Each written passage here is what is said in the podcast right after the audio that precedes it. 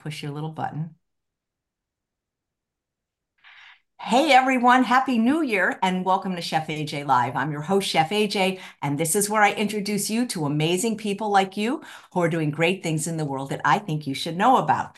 Well, Happy New Year, everyone, and I want to thank you so much for watching my show. You know, today I start my fifth year of broadcasting at least one show live every day, and as my special gift to, to you, I have a chef AJ Marathon. We will have 14 hours of continuous programming today, starting with a very special guest to kick your New Year's off right, to inspire you and motivate you to make changes and continue on your journey of health, healing, and weight loss. We will have 12 guests from all over the world, all different walks of life, all vegan though.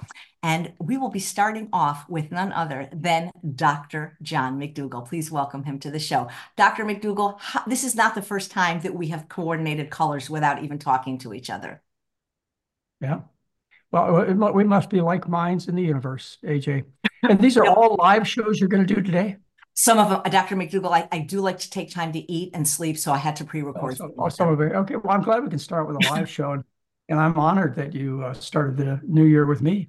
Well, who oh, what better? Because you know, you always talk about making the change, and if not now, when, right? Yeah, well, you know, the forces have never been greater. Yeah. You know, Dr. McDougall, you, you've seen you've thousands of patients, thousands of success stories on your website, US Star McDougallers, and I have only worked with a fraction of the people that you have. But one thing I often hear is I'm too old. It's too hard to do it at my age. I can't lose weight. If you don't mind, I would like to bring on a lovely lady who I just met last week who came on my show, who at the age of in her 60s on 17 medications was told to read The Starch Solution by Linda Middlesworth, and she would like to thank you. Is that all right, Dr. McDougall? Oh, yeah, no, I, listen, I, oh, those are the kind of things I thrive off of. I've said so many times, uh, the real gift in life is helping other people. You know, that's where you get your rewards. And so right. since I haven't been able to change the world, and I've tried, I've gotten my satisfaction out of each and every each and every individual I've been able to to touch and help. And along when I say I, I mean the team because it has been a team effort, as you well know. What's amazing is it's, you know, obviously the people that take the McDougall program and you have another one starting this month have tremendous success. But just simply by reading your book, she was able to accomplish this. Please welcome yeah. back to the show, Margie Burton and her sister Helen. Yeah, isn't that amazing? We give it away free. so, Margie, here's your chance to meet Dr. McDougall. Dr. McDougall, I am so humbled. In fact, it's almost bringing tears to my eyes because you changed my life so dramatically and you don't even know me. And i think there are thousands of us out there and i just to, wanted to represent some of those thousands. And just thank you. Well you, you got to tell me a little bit about what happened. Well um, eight years ago i knew that i was going to be changing my medication scheme in a year. So i started at, at age 64 and i thought i'm going to get healthy so what did I do? I go join a gym. And that's where I met a very fit 71 year old who was leading us through uh, exercises. And she said, You know, it's great that you're here to get stronger, but this is not going to help you if you're here to lose weight. And I perked up at that because that's why I was there. I'd had a weight issue my entire life. And I thought I wanted to get healthy. And so she said, See me after class. And so I couldn't wait for class to end fast enough before I ran up to her said, What do I need to do? And she said, You need to do two things. One is to watch Forks Over Knives, the video on Netflix. I said, I can do that. She said, The other thing you need to do is order The Starch Solution by Dr. John McDougall. And so that's what I did. It came the next day and I just voraciously read it. I thought I never heard any of these things before. And it just touched me so much that that very day I vowed to follow your eating plan, which was basically to eliminate all animal products. And so I, I just pledged myself that that's what I was going to do. And I live with my husband and my older sister, who is sitting here with me. Um, my sister oh. Helen is developmentally disabled and um, she's uh, autistic as well. And she lives with us and she wasn't real happy about changing. So I fixed two meals meals for my husband and my sister, and meals for myself. And that, after a month or so, my husband said, You know, we'll just eat the way you eat. And my sister was uh, a little upset about it. She went to her doctor and she was crying and said, Why do I need to do this? And he, he turned to me and he said, What are you making her eat? And I told him uh, the regime of eating whole food, plant based, no oil. And he just turned to my sister and said, You know, Helen, if you eat this way, it will help your health. And she stopped her tears and oh, and she said, I'll do it. And so she has done it ever since. What do you think about the meals that I fixed for you, Helen? I love it. Yeah. She and thanked what, what, for every meal. What's happened? What's happened to you and Helen? That's that's a great story. You know, you really uh, you really emphasize a message that I've had for a lot of people in mixed families. That is just do it. And pretty soon people will say, why bother kicking the meat and the cheese and you know what I really like your soup the way you made it and so yeah as an individual just starting out you change your whole family which is how Mary and I would really like it like it to be done in in mixed families so I'd like to hear more please you provided lots of recipes for us on your website and I'm so grateful for that um, Helen and I lost about 100 pounds each each yeah come on yep and I got to be on the cover of Woman's World magazine for my oh. weight loss. So that's me on the cover, along well, I with. Hope you, I hope you mentioned our name. Absolutely. Throughout the entire article, I talked about how cool. I considered myself. Let me, let, let me, see that issue again. Tell me what issue that I didn't see that. And which issue is that? This is a heal your gut issue because I'd had a lot of uh, problems with IBS, uh-huh.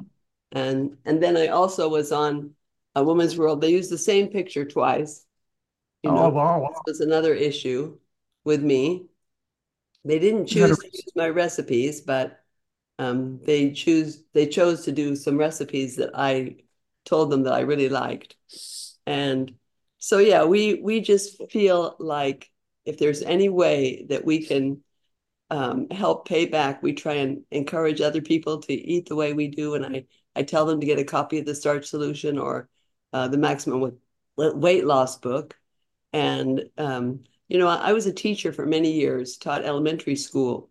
And the big thing that we used to say was, we're out there planting seeds.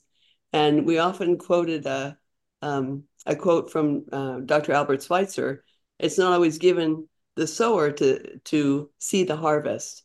And I just felt like today I wanted you to know that there's a big harvest out there that you may not even know about. So well, there are thousands I, I, of us who consider ourselves McDougalers. So thank you for changing our lives and the lives of those that we come in contact with. So sorry to get emotional, but it changed me dramatically. Well, so, if you want to make my day a little bit better, beginning of the year 2024, first day of the year, tell me what happened to you. You lost over 100 pounds each you had indigestion problems. I mean, I'm ha- I'm I'm having to drag this out of you. Did you get off any medication? Do you feel does your gut feel better? I mean, and your sister. Just spend a few minutes making me feel good.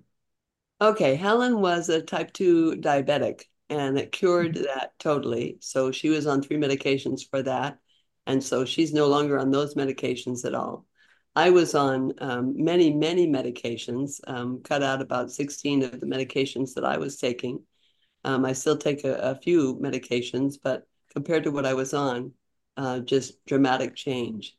Um, we, I, I used to not be able to. I had to use a walker to get around the last year that I taught, and so I was known as the teacher with the flower in her hair and the walker at her side.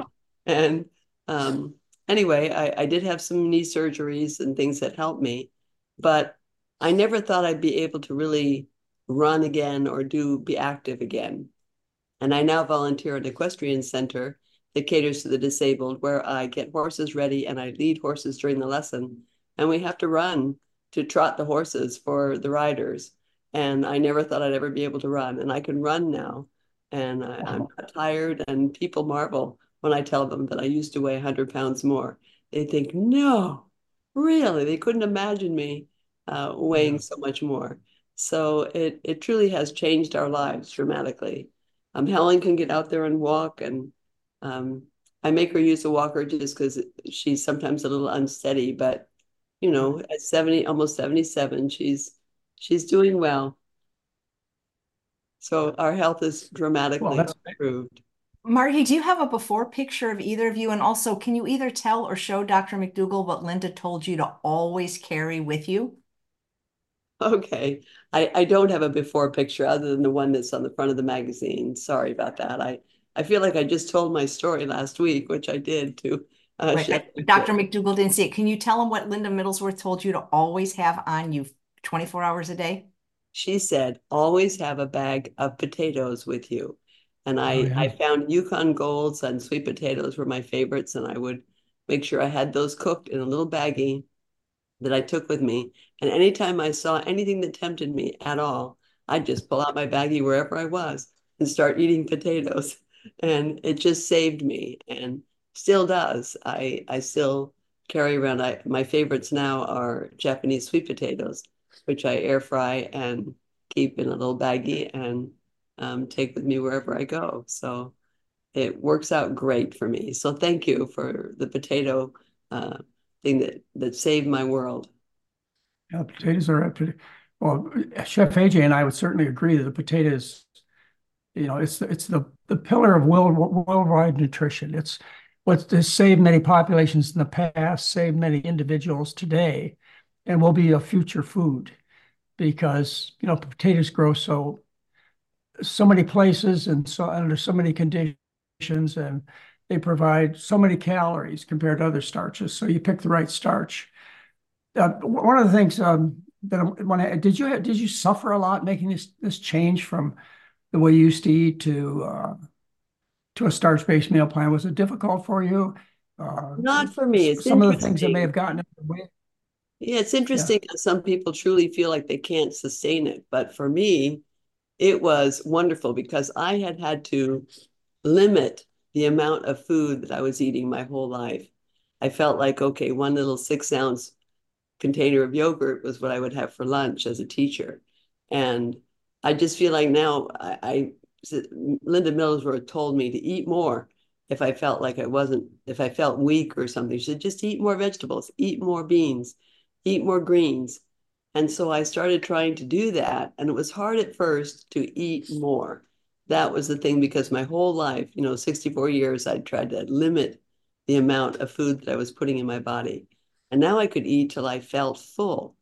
And so it was just fun to feel like I could eat and I could feel full and still lose weight.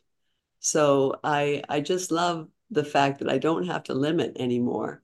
I don't have to weigh the amount of food or count calories. I don't have to do any of those things that I used to do, which means that this is just a much easier diet for me, uh, a way of life, a way of eating uh, that has been very helpful. Helen has to rely on me to get her food for her. So I do make her weigh once a week to make sure I'm giving her the right amounts.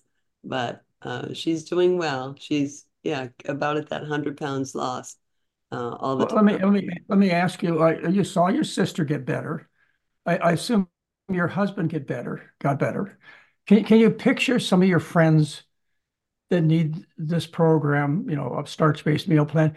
Can you think of them and can you imagine any of them starting the program that you started and not having the same results that you had? I can't imagine would you expect having the have the same same result. results, or were you just somebody special? Or would you look around you and say, hey, if everybody did this, everybody get the same results? I mean, I once you understand this right. and you see the world from this point of view, every place you look, you go to a shopping center, you go out to eat, you see some of your friends and relatives, you know why they're in trouble.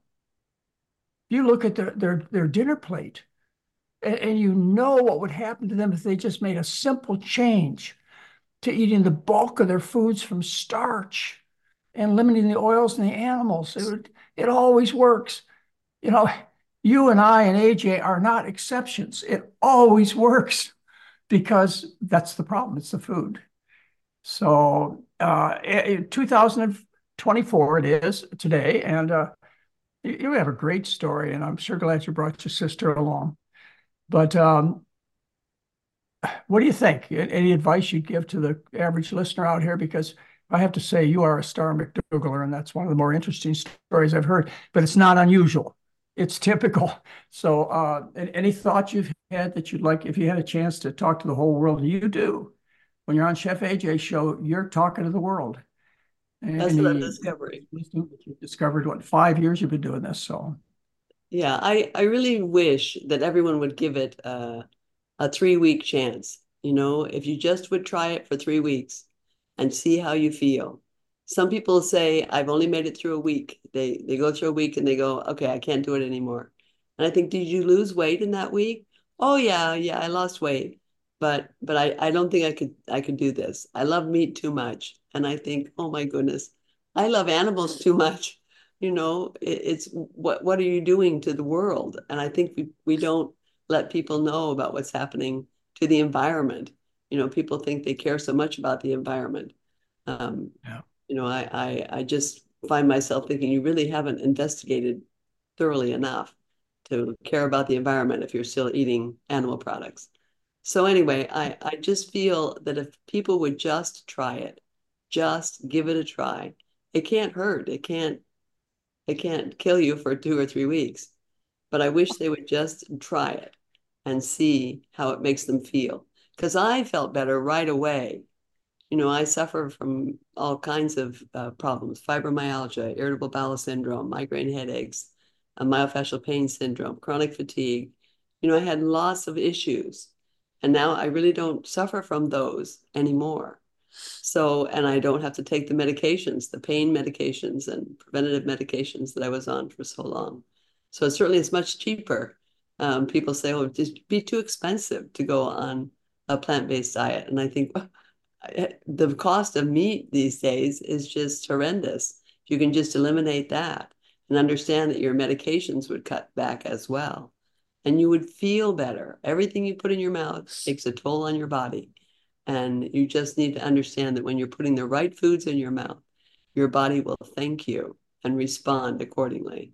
So it's made a huge difference to me. We are grateful to be McDougalers and will always be McDougalers and try to help the world to to make changes as well. So I can't thank you enough. Thank you, thank you, thank you, and your wife as well, and all those who work with you. Your work has made a huge difference in the lives of thousands of us that you don't even know about. So, thank you. Well, thank you. It always feels good to hear that we've made a difference. Uh, you know, I don't think I'll ever get over that that kind of pleasure to know that I, I've helped people like you and and uh, what people need to understand is this always works. If you're suffering from dietary diseases, which 91% of people, it was just a study out. In fact, we're going to talk about it next Sunday night. Just a study out that showed that 91% of people are over fat in our society. 63% of the children are over fat. Everybody is sick and everybody would get well if they change the source of their calories from animal foods and oil to starch and a few vegetables and fruits. It's just too darn simple. But hopefully the year 2024 is going to be the year when when you know the truth wins out. Uh, I sure hope so. I think so. I actually I have to I, I have come to a, a viewpoint of optimism because I can't stand living in pessimism. It's just too difficult.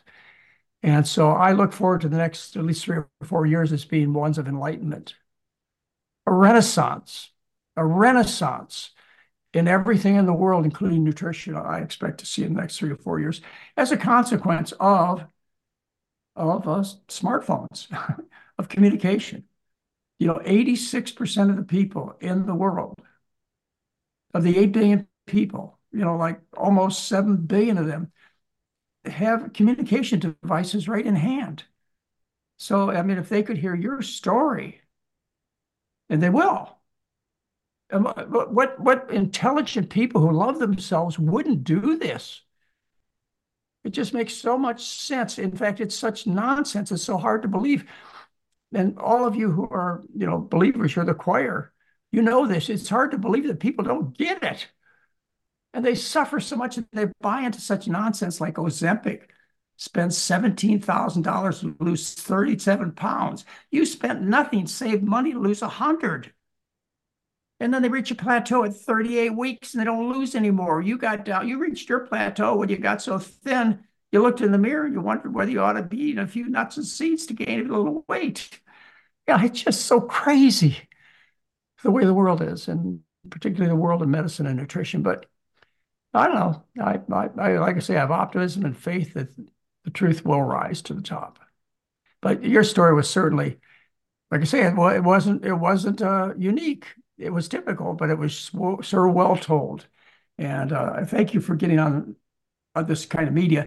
And if you would uh, send me a photo or a um, scanned copy of of these articles, I'd sort of appreciate it, or let me know where to buy them.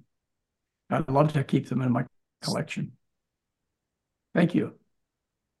Thank you so much, Margie, and nice to meet you, Helen. And Helen, we've invited you if you'd like to come and tell your story at another time because it's also wonderful. Happy New Year to both of you. Happy New Year. Thank you so much. No, thank you. Bye-bye. So, Dr. McDougall, I mean, we could do this all day. Like, you would not believe how many people want to meet you. I mean, I got to kind of like limit it because you have a show to do. But we're going to give a gift to somebody that watches regularly because I had mentioned to Dr. McDougall when I came on, that this is not, I, I don't wear this color a lot. Like, it's like some kind of psychic connection that we often match, or I have red on, he has red on. And so Dr. McDougall was saying that uh, we're, I'll give the prize, I'll give it one of my ebooks to the first person that can show if Dr. McDougall ever wore the same shirt twice on any of the broadcasts he's done on Chef AJ Live. I know at least six of the shirts came from me. I, I, is that Patrick James you're wearing today? No, I have a much less expensive shirt. Well, Thank it, you. It always looks great. Patrick so, James is a little, a little, a little out of my budget. But those are nice. But, uh, yeah, I, I, I so the, the shirts first... I buy are nice shirts, but, uh, but they, you know, it's one of the things I started doing about five years ago after the fires when I lost all my shirts. And I used to wear different shirts all the time and, you know, really outspoken shirts. And I'd always kind of my, my protest to get back into living was to just wear a different shirt on every show. And I have pretty much done that over the last five years. But I'm glad we compliment ourselves. Yeah. And well, I'm thinking uh, that if anybody can show that you wore the same shirt twice, mail us at help at chefaj.live, chefaj.com, and we will give them a prize. I'll give them an ebook or something. Do you do you have any plans for today? And what did you do New Year's Eve? we went to sleep. Same here. We, you know, we we don't no, no no interest in partying. We watched. Well, Mary actually watched the uh, the New York Times ball fall you know, to bring in the new year. She's much more of a of a holiday participant than I am. She gets excited about Christmas and Halloween and birthdays. And thank goodness there's somebody that lives in my household who's not a bah humbug. so she keeps things very exciting. So we, we watched a little bit of the New York, uh, bringing in the new year. Saw all the, all the people. My goodness, know, all over the world, all the people. Isn't that shocking when you when you see these broadcasts of, uh, and you realize this this is more than your old community. We had a, we had a nice experience yesterday. We had some friends over, friends over for uh, lunch, and uh, they had just gotten back from Europe. And one of the more exciting things, they went on a couple of vegan cruises in Europe, and um, one of the more exciting things that I heard, it goes back to what we just did with this uh, interview with Margie, is that our name is really big in Europe you know, every place they went, everybody they talked to, uh, of course, they were, had had a biased audience. They were on vegan cruises, but they were aware of the McDougall work. So, oh, you know, I know I know we're pretty big in China also and Japan, and uh, and it and it in a large part it's the fact that Chef AJ and I've had a relationship, or we've been doing these shows for about four years together at least. Yeah, every Monday. Four years, Dr. and sometimes extra. Can you believe that we're going on our fifth year? Incredible. Yeah, right. Well, why not? I, I predict, I still think, because of the truth and the value of our information, that we're going to become viral. You know, I hope so. Just think about what happened with these GLP 1 agonists, Wegovy, Zepbound, Ozempic, you know, they, they, over the last two or three years, they have become worldwide sensation. People, you know, they they mortgage their houses to get this medication that costs a thousand a month. If such nonsense like that can spread the truth. It ought to stand a chance, I would think. I mean, good grief. We're talking about solving the problem. Ozempic, you lose your appetite. The McDougall program, you enjoy food. You love it. Your appetite's strong. You eat. Ozempic, you reach a plateau. If you started at 230 pounds, the average plateau hits you after you lost 38 pounds. Then you stop because the body wants to survive. On our program, you don't stop till you hit trim body weight. On Ozempic, you get nausea, vomiting, diarrhea because it is derived from a reptile venom from the Gila monster. It's poison. They, they make this GLP-1 agonist, the, the Ozempic, Wegovy, Zepbound, etc. They, they make this out of the venom that comes out of the lower jaw of a reptile that lives in the south southwest United States, the Gila monster. And it does what Gila monster poison does. It makes how did they figure this out, Dr. McDougall? Well, they noticed that when you got a Gila monster bite, which only lasted a few seconds, you lost your appetite, you threw up, you got nausea, vomiting, diarrhea. That's how they figured it out. They figured, well, if we could introduce this long term in people, you know, they can lose their food hunger, they call it. They make them sick. If we can induce this, if we could cause the effects of Gila monster poison to last for many hours or maybe a day. And they did in the chemistry lab. They way, found ways of, uh, of making the effects last long, a day and now a week. Some of these medications are a shot a week and sometimes a pill. Hmm. So that's how they developed it. Uh, they they learned how to get people to stop eating and make them sick. And of course, the low carbers, they knew this for, well, for 100 years.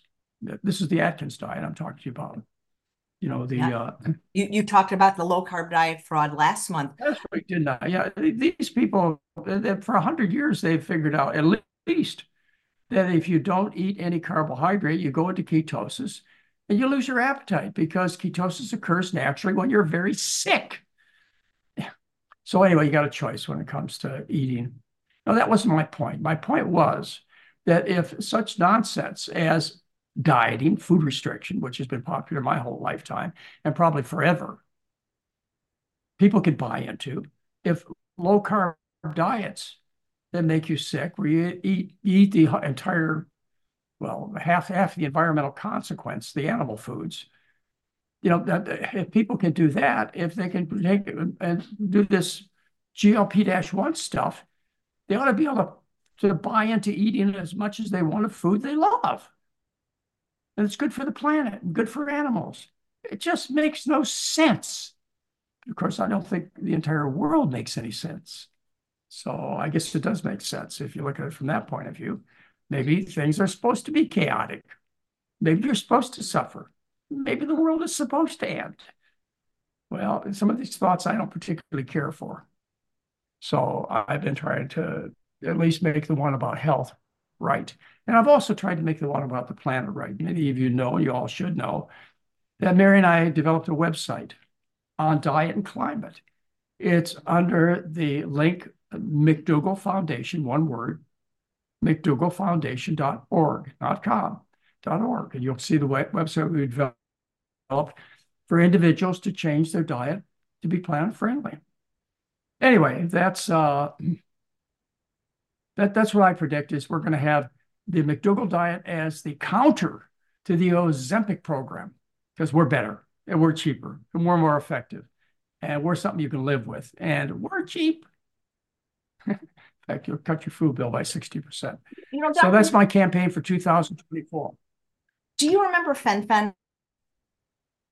Yeah, I remember Fen-Phen until it started causing cardiac problems. Right. So I took it in the 90s and of course it worked. But the thing is, is it only worked as long as you took it. And then you got that letter from the FDA and you had to have an echocardiogram. With these drugs like uh, like Ozempic and Wegovy, have they been around long enough to know that what the long-term side effects for some of these people might be? Because lots of celebrities are taking it now.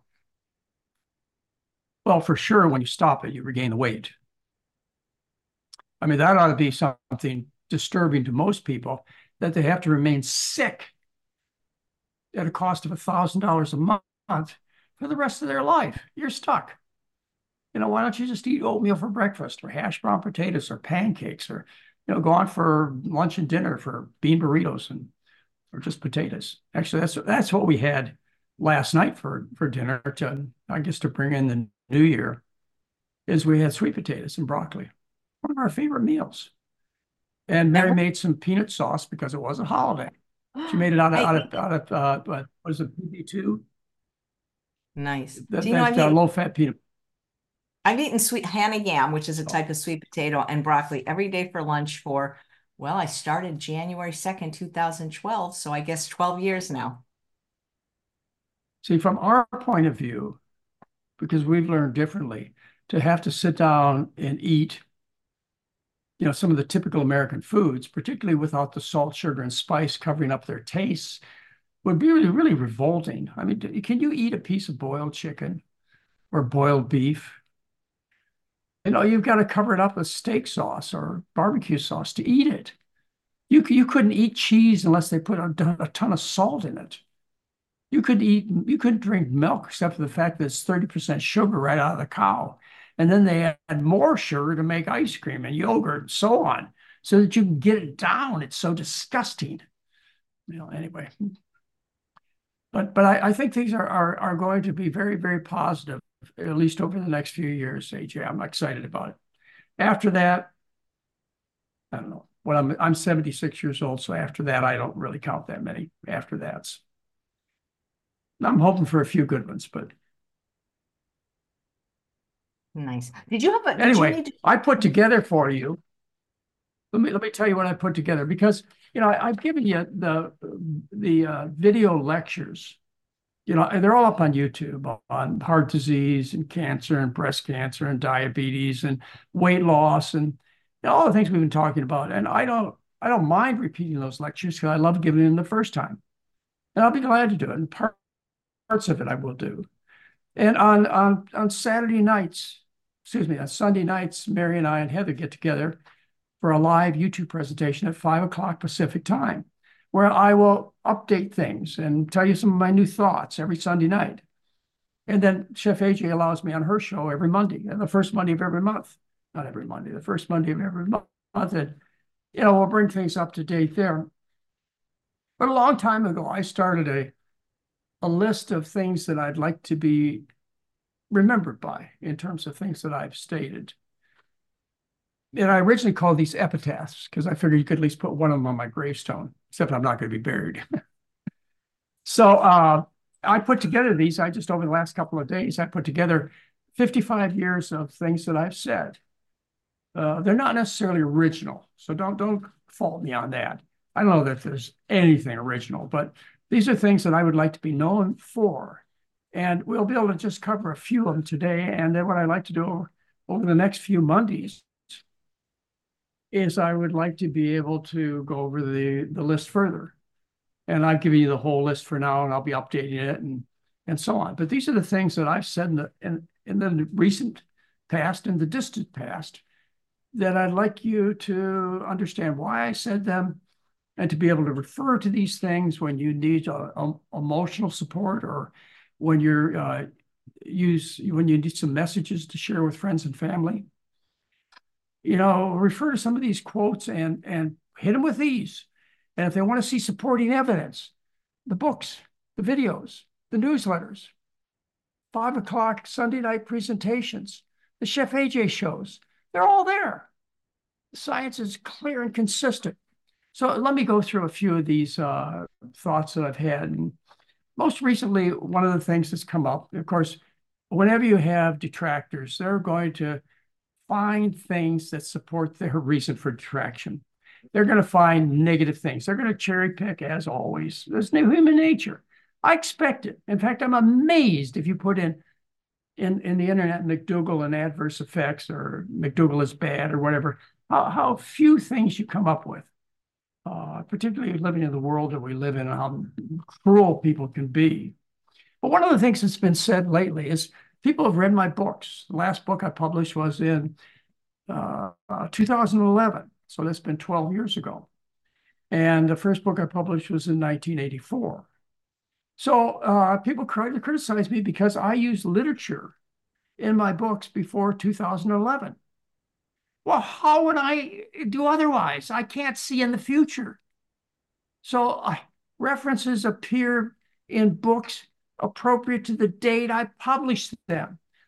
Fortunately, prior to 1984, basically everything important had been worked out in terms of nutrition and medicine. Let me say that again. The truth was known during the previous hundred and sometimes a thousand years. The truth was known about diet and medical care, which are my interests. Diet therapy is my interests. So if they were right before 1984, they ought to be right now. Because, folks, because, folks, then it's the reason I keep saying the same thing over and over again.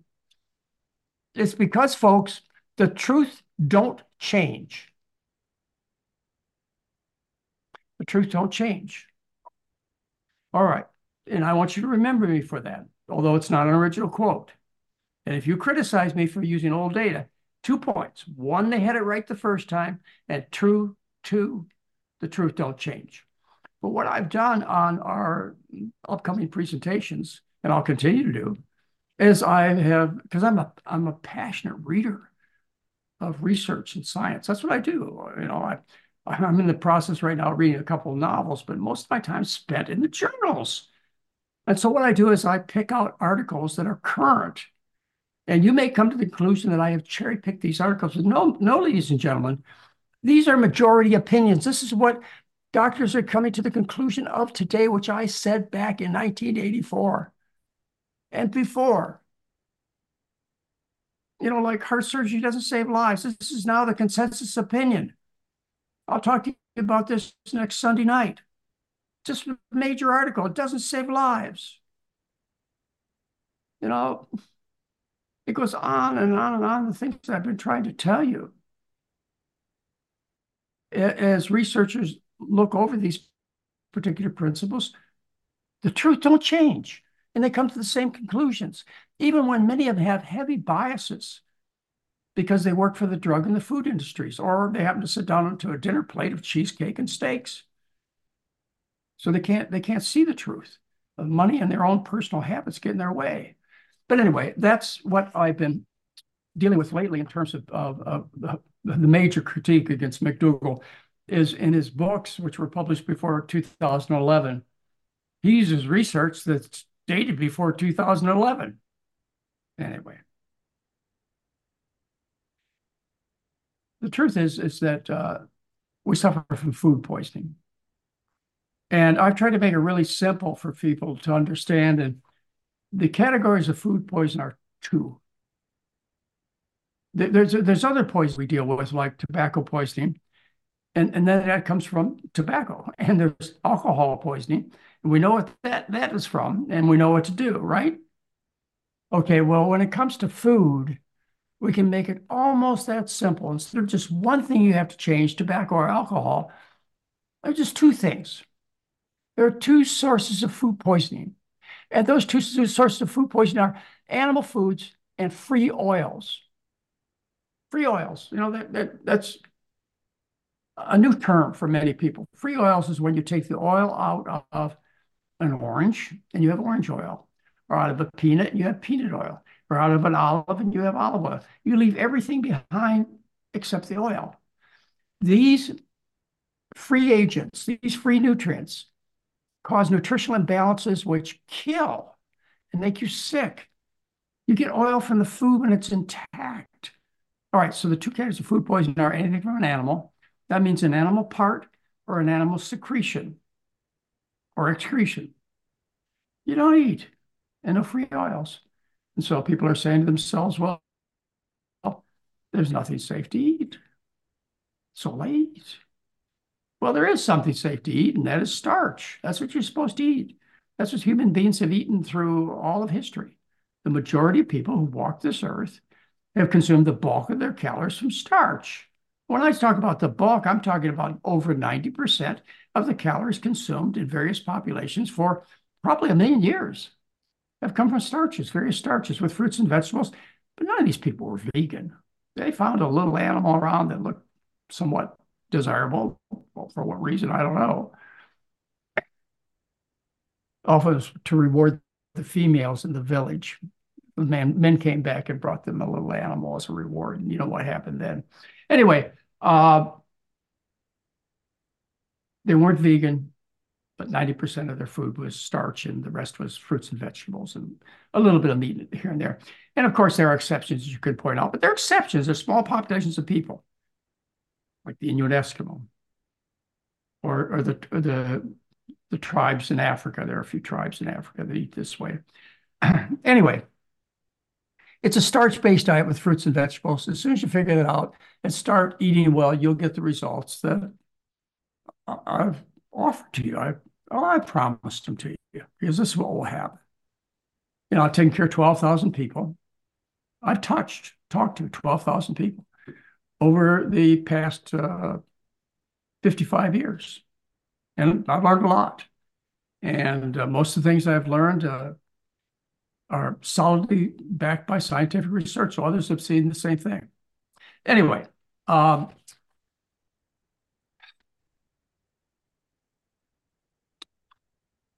okay. So the, the next category I want to talk to you about is a general nutrition. There, there are certain things I've told you, and again, I, I would like these, I would hope that these are quotes that when you hear them, you'll say, oh, McDougall used to say that. Not necessarily that I, I'm original, but I used to say that. I used to want you to learn that. Uh, things like uh, juicing. A lot of people uh, are, uh, think that we have a deficiency of nutrients. And what we need to do is we need to somehow release more nutrients from our foods so that so that we correct our diseases because we suffer from nutrient deficiencies. Well, how many of your friends suffer from nutrient deficiencies? You have friends with scurvy, beriberi, pellagra. I don't think so. You have, you have friends with problems of excess. You're not going to cure problems of excess, excess calories, excess fat, excess cholesterol, excess protein. You're not going to cure these problems of excess by treating deficiency diseases with more vitamins and minerals. And what you do by juicing is you release more vitamins and minerals and more calories too. So it's going to be less helpful when you eat juiced foods as opposed to eating them whole.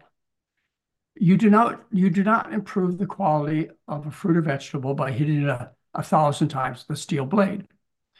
What happens is the insulin levels go higher, the blood sugars go lower, you the appetite returns quicker and stronger after you have damaged the food. So it's better to eat your food intact, in other words, whole food. However, I want to add a side note. Uh, minor refinings, such as white rice and you know some of the corn meals that are made, you know, it's it's a minor issue. But we don't teach you to eat refined foods. We we encourage you to eat them whole. Some of you are going to come back to me and say, you know, hey doc, you know, I, I like I like my pastas uh, refined. I, that whole wheat pasta is just too much. You'll still do well on refined pasta white rice. That, that's not the best you can do. So uh, the uh,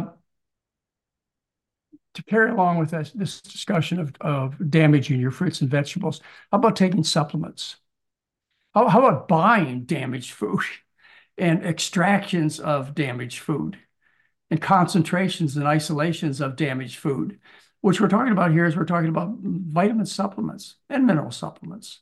We're not talking about about natural medicines, all right, like St. John's wort. Uh, there are a whole bunch of uh, Gugu There are a whole bunch of natural herbal medicines that sometimes people call supplements. No, they're natural medicine. We're talking about, about, components of food that are removed, which you're adding back in a concentrated, isolated form. And when you do that by taking a pill, you create nutritional imbalances because you flood the system with one particular nutrient.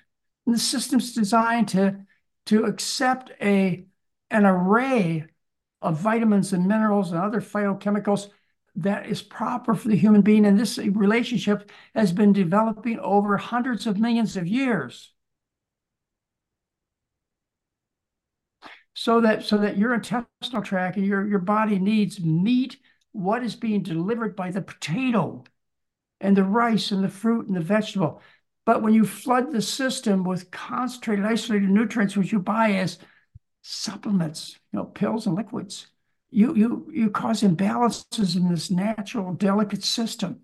And as a result, what we find in scientific studies is that people who take supplements have an increased risk of dying. The Cochrane Collaboration, a respected organization, says that for a million one a day vitamin takers, one a day supplements, there are 9,000 extra deaths due to the supplements. You increase your risk of uh, heart disease and cancers and overall mortality somewhere between 10 and 30% based on major studies done when you take these supplements because you create nutritional imbalances. You disrupt the system. It can't defend and repair. So don't take these supplements. Uh, the only exception that we offer is to take a supplement of B12, which you know needs to be added to this list. I'll update it. Okay, uh, there's no such thing as dietary calcium deficiency, yet an entire industry is based on this. There's never been a case of calcium deficiency ever described on any natural diet. That's what the research says. So when the dairy industry comes out and promotes all this need for calcium, you say, show me the research. And they say, well, how about osteoporosis? Well, osteoporosis is not due to calcium deficiency. It's due to protein excess. It's due to excess acid derived from eating animal foods. That's what it's due to. So no such thing as calcium deficiency. And you, when you buy into this message, you buy into um, the problems of eating more dairy and the problems eating more dairy, more more of the typical chronic diseases, heart disease, cancer, diabetes, obesity, etc. Constipation even. So, all right. So there's no such thing as calcium deficiency. There's no such thing as protein deficiency. It's it's impossible to design a protein deficient diet unless you do it in a laboratory. You know, vegan diets don't even come close to failing when it comes to the need for protein. It's never a problem. Yet, I have to say the most important nutrient, at least according to the supermarkets and the advertisements I see on TV, the most important nutrient that you can seek out for you and your family is protein. There's never been a case of protein deficiency. And when you buy into this, you end up taking an excess protein, you know, to meet these tremendous needs, which we don't have and you take in much too much protein, and as a result, the body has to eliminate it. And it has to metabolize it in the liver, which overworks the liver. It metabolizes in the kidneys, which overworks the kidneys and causes them to fail too, and causes the body to lose the bones into the toilet. The bones are dissolved from these high protein diets, and they're excreted in the through the kidneys into the toilet. In the process, they form calcium-based kidney stones. So it's it's it's harmful to believe in messages of industry such as calcium deficiency and protein deficiency. You end up erring on the side of harm to you and your family. All right, how about um, how about uh, consuming dairy in general? In, in, a chapter in the book, The Starch Solution, uh, the final subset subsection is titled uh, "Dairy is a Dirty Word." Dirty, dirty, dirty in terms of environmental contaminants, dioxins, DDT, PCBs, all kinds of environmental chemicals. You suck up into dairy products. And how about microbes? Uh, dairy is the, the most recalled of any of our food groups by the FDA because of contamination with microbes. Listeria, mad cow, salmonella, staphylococci, on and on and on and on. Dairy products are infected. It's a dirty word. Uh, when it comes to when it comes to simple sugars, this is actually a, uh, a, a comment that came up recently when we had a, a couple over for lunch I told you about. Question was, well, how about simple sugars? Now, now, this is a person who would like to lose a little bit of weight and follows the McDougall diet strictly.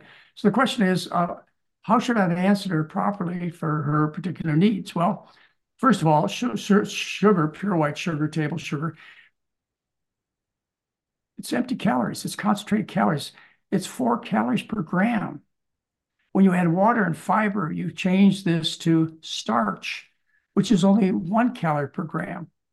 But pure sugar is very concentrated calories, and they're also empty calories, and they're calories the body would prefer to burn over fat.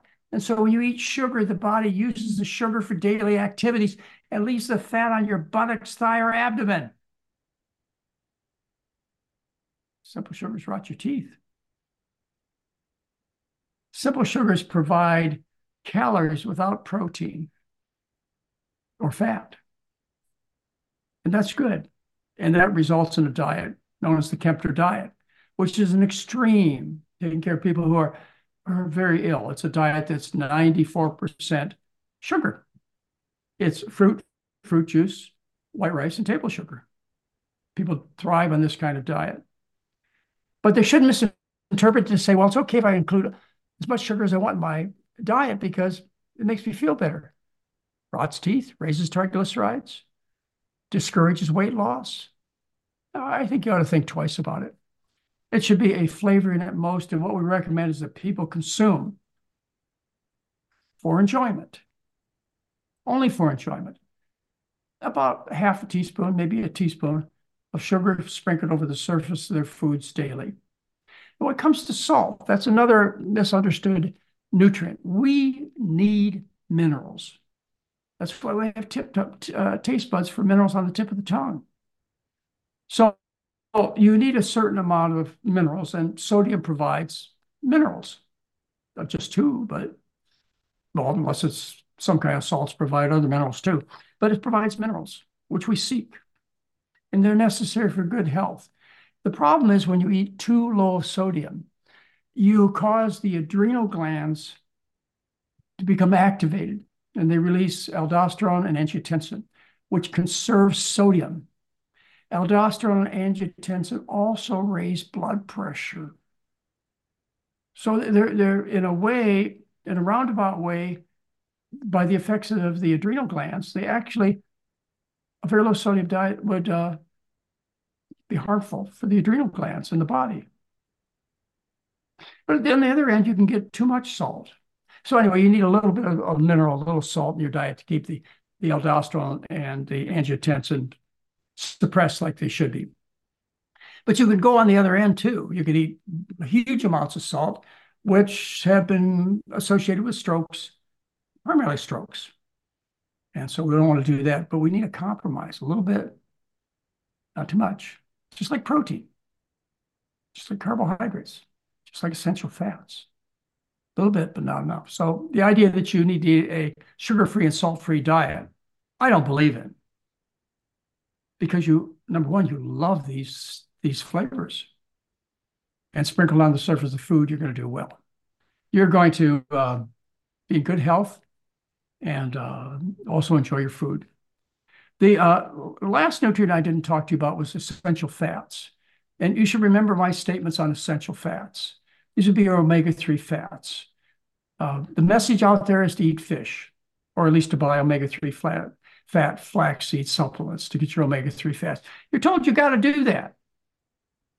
Well, omega-3 fats are essential fats. They must be in your diet, just like omega-6 fats. They are only made by plants. No animal, no fish can make an omega-3 or an omega-6 fat. So, so where do the fish get the omega-3s? By eating algae and seaweed. Plants make omega-3s. You cannot develop omega-3 fatty acid deficiency on a whole plant food-based diet, starch-based diet. You shouldn't be taking these supplements. These supplements, omega-3 fats, they well, the fat you eat's the fat you wear. So they're going to at least discourage weight loss. These fats, uh, some cause the blood clot, some of them cause you to bleed. All of them promote cancers and obesity and diabetes. And some of them promote heart disease. Some of them don't. So they should be obtained in their natural packages, which is starches, vegetables, and fruits. You'll never miss. Don't take these supplements. They will uh, make you sick, not just deplete your bank account. So anyway, AJ, I think I'd like to stop there and uh, maybe continue in our next uh, our next session next month in February and go through some more of these things. Uh, uh, if, if you like, I'd like to open up for questions. If anybody has any thoughts about, and also if you can think of things that I've said that have stuck in your mind that you think I should include in this list, because I've been doing this for, well, in your household for 40 years. You know, write me, Dr. McDougall, drmcdougall.com, and I'll add this to the list. As it is, I told you this is a rough draft. Okay. Uh, but maybe it'll be helpful for people to, to have it in such a simplified form. This is not hard, folks. This is pretty easy. Well, you have time if you'd like to keep going. I have questions that were submitted in advance, but I don't know. I mean, they're not necessarily on what you talked about today, but would you like me to ask ask at least a couple of them and see if, if you want to take a stab? And then, of course, guys, this would be the time now to put questions in the chat. So this is from Sharon, and she said that um, she has a mammogram done every year. However, this year her doctor suggested she also have a breast ultrasound breasts breasts. Uh, she said she did and everything was fine, but her question is: Is there a way to prevent dense breasts through diet? Did eating too much fat in her diet cause this? Yes. Uh, the uh, researcher I have in mind is named Boyd, B O Y D, uh, published in the Journal of the National um, Journal uh, Journal of the National Institutes of Health, published in uh, 1991. Uh, Boyd showed that a low-fat diet was associated with less dense breasts, and that a high typical American diet is associated with a, a dense breast.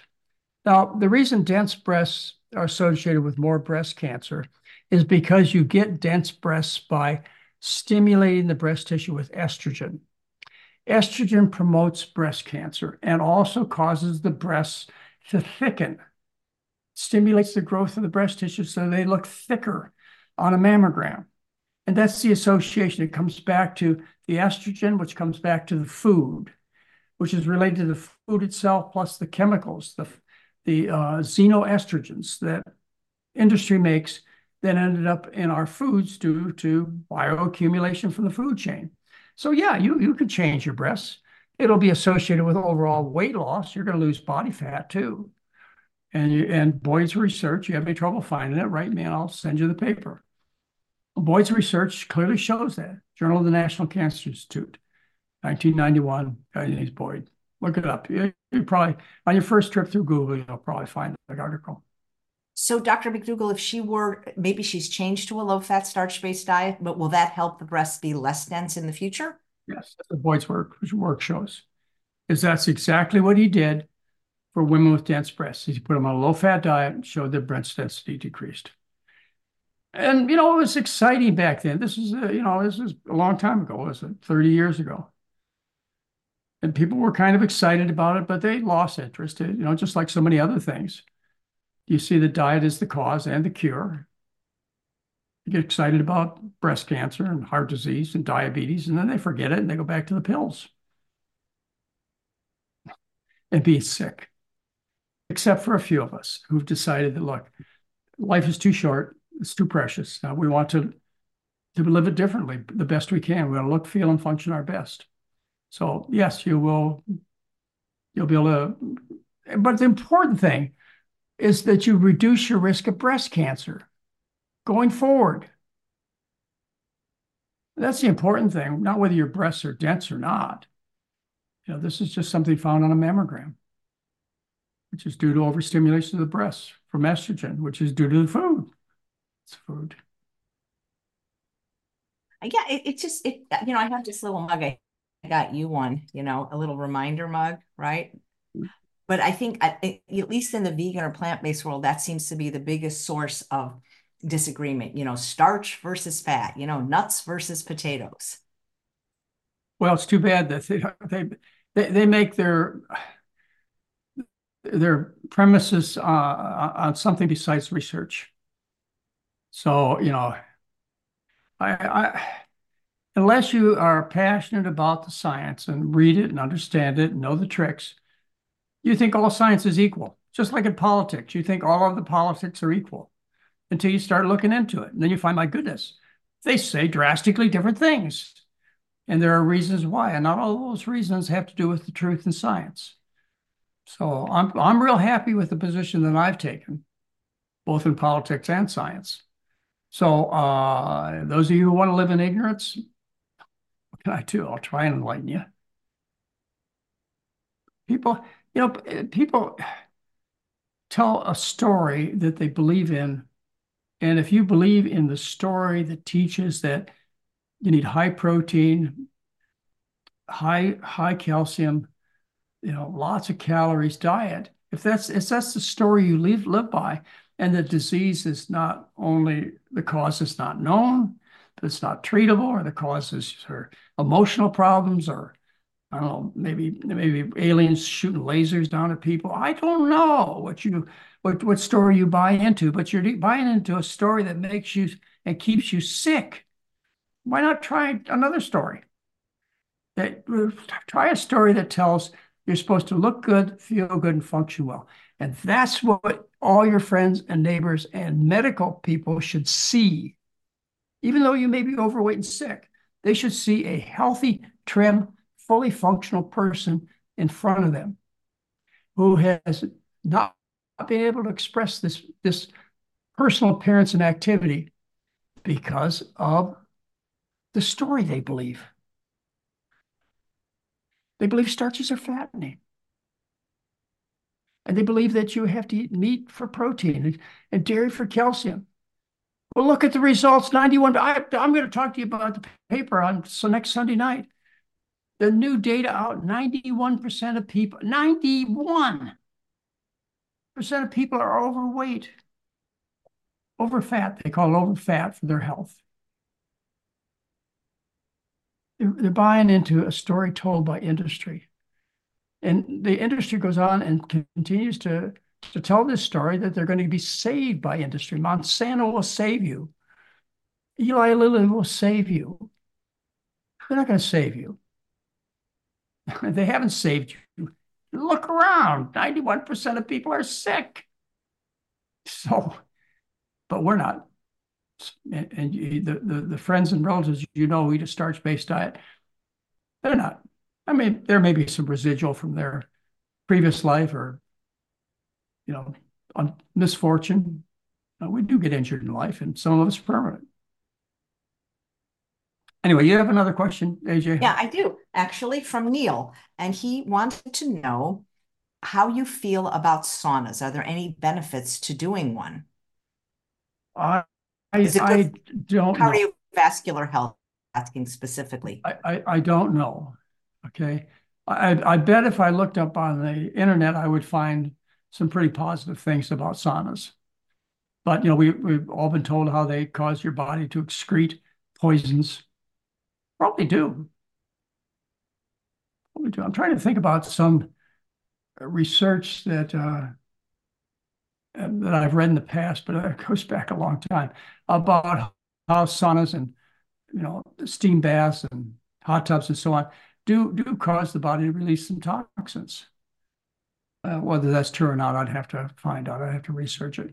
Uh, I certainly have known in my past when I've been sick, like with a flu or something, that a sauna was uh, pleasurable. You know, I went into the sauna with the idea that it was somehow going to cure me. It never seemed to. So I'm sure it feels good at the very least. It does no harm. At least but it's not harmful. It's yeah. the food. It's the food. It depends on part what you bring into the sauna with you.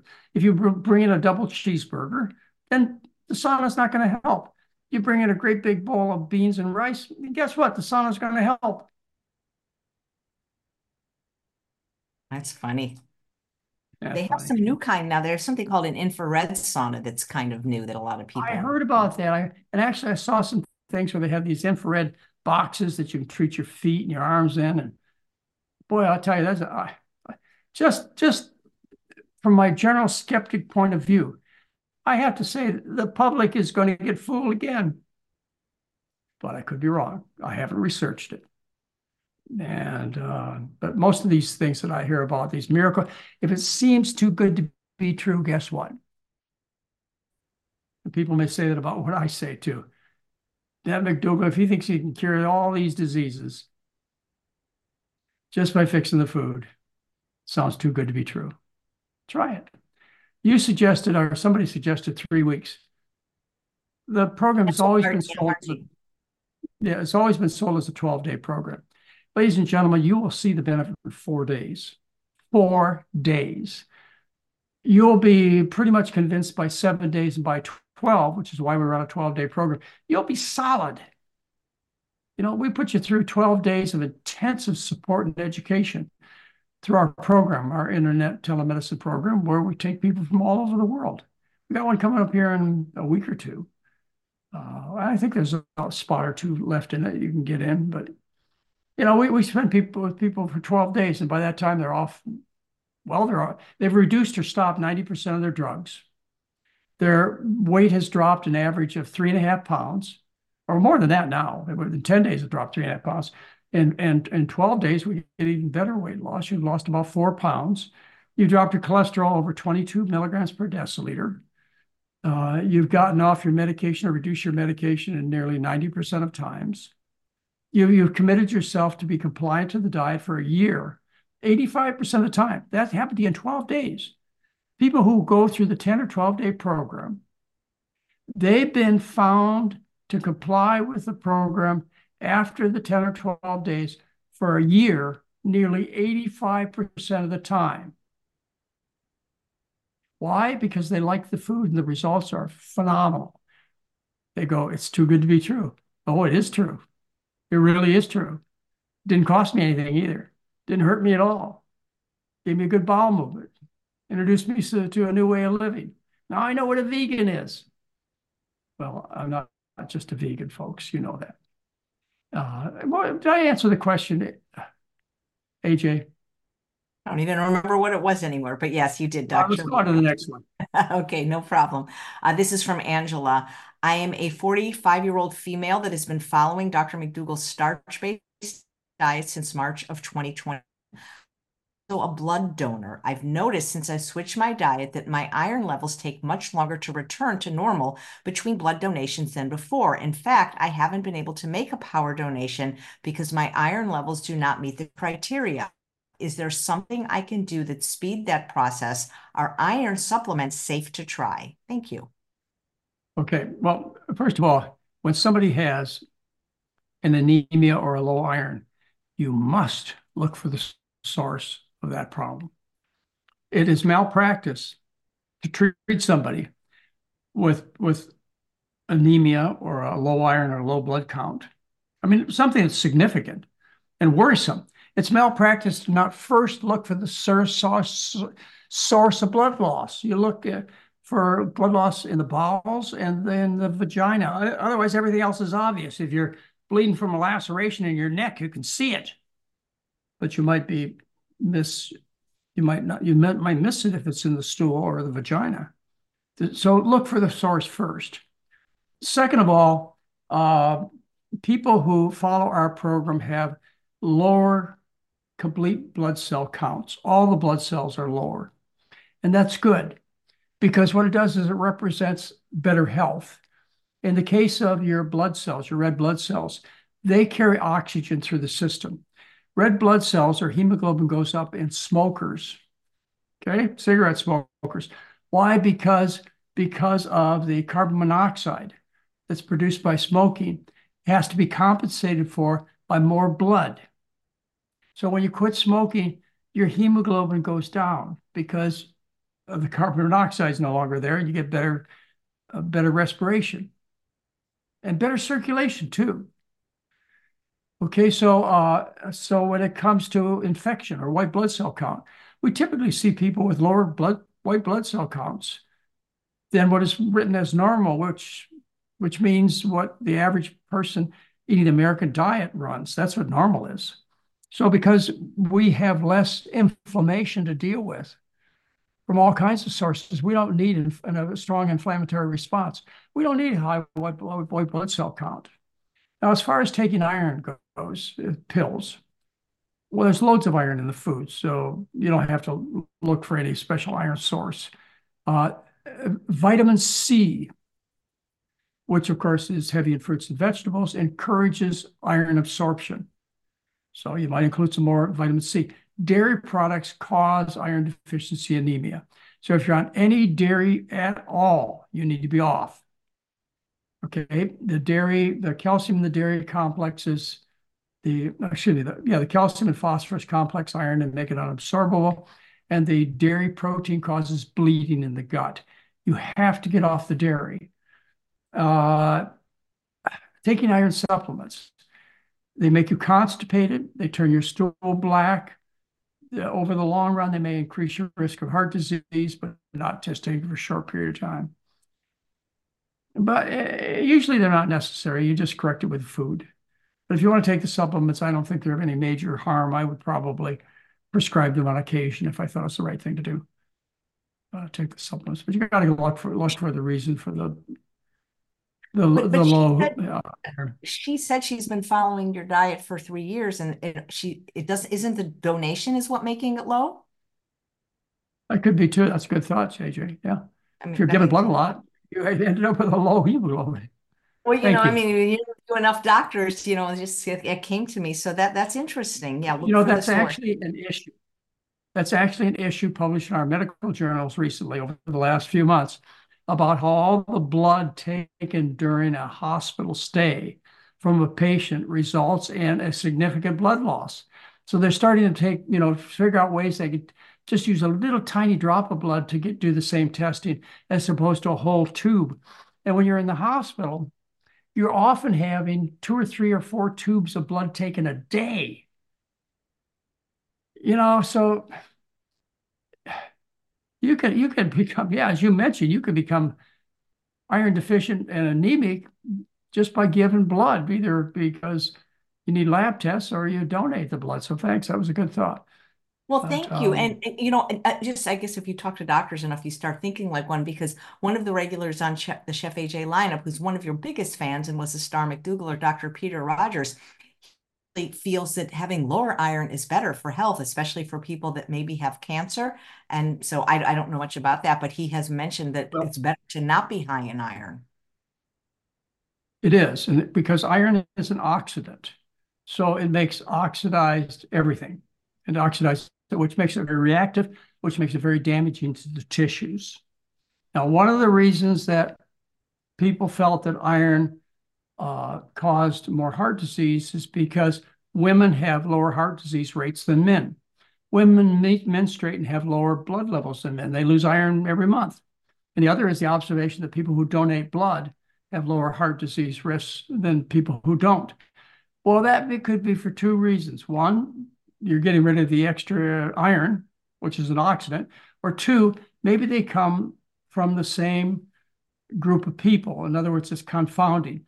People who are conscientious to give blood are probably also, or more likely also to be conscientious of their diet and not cigarette smoking, etc.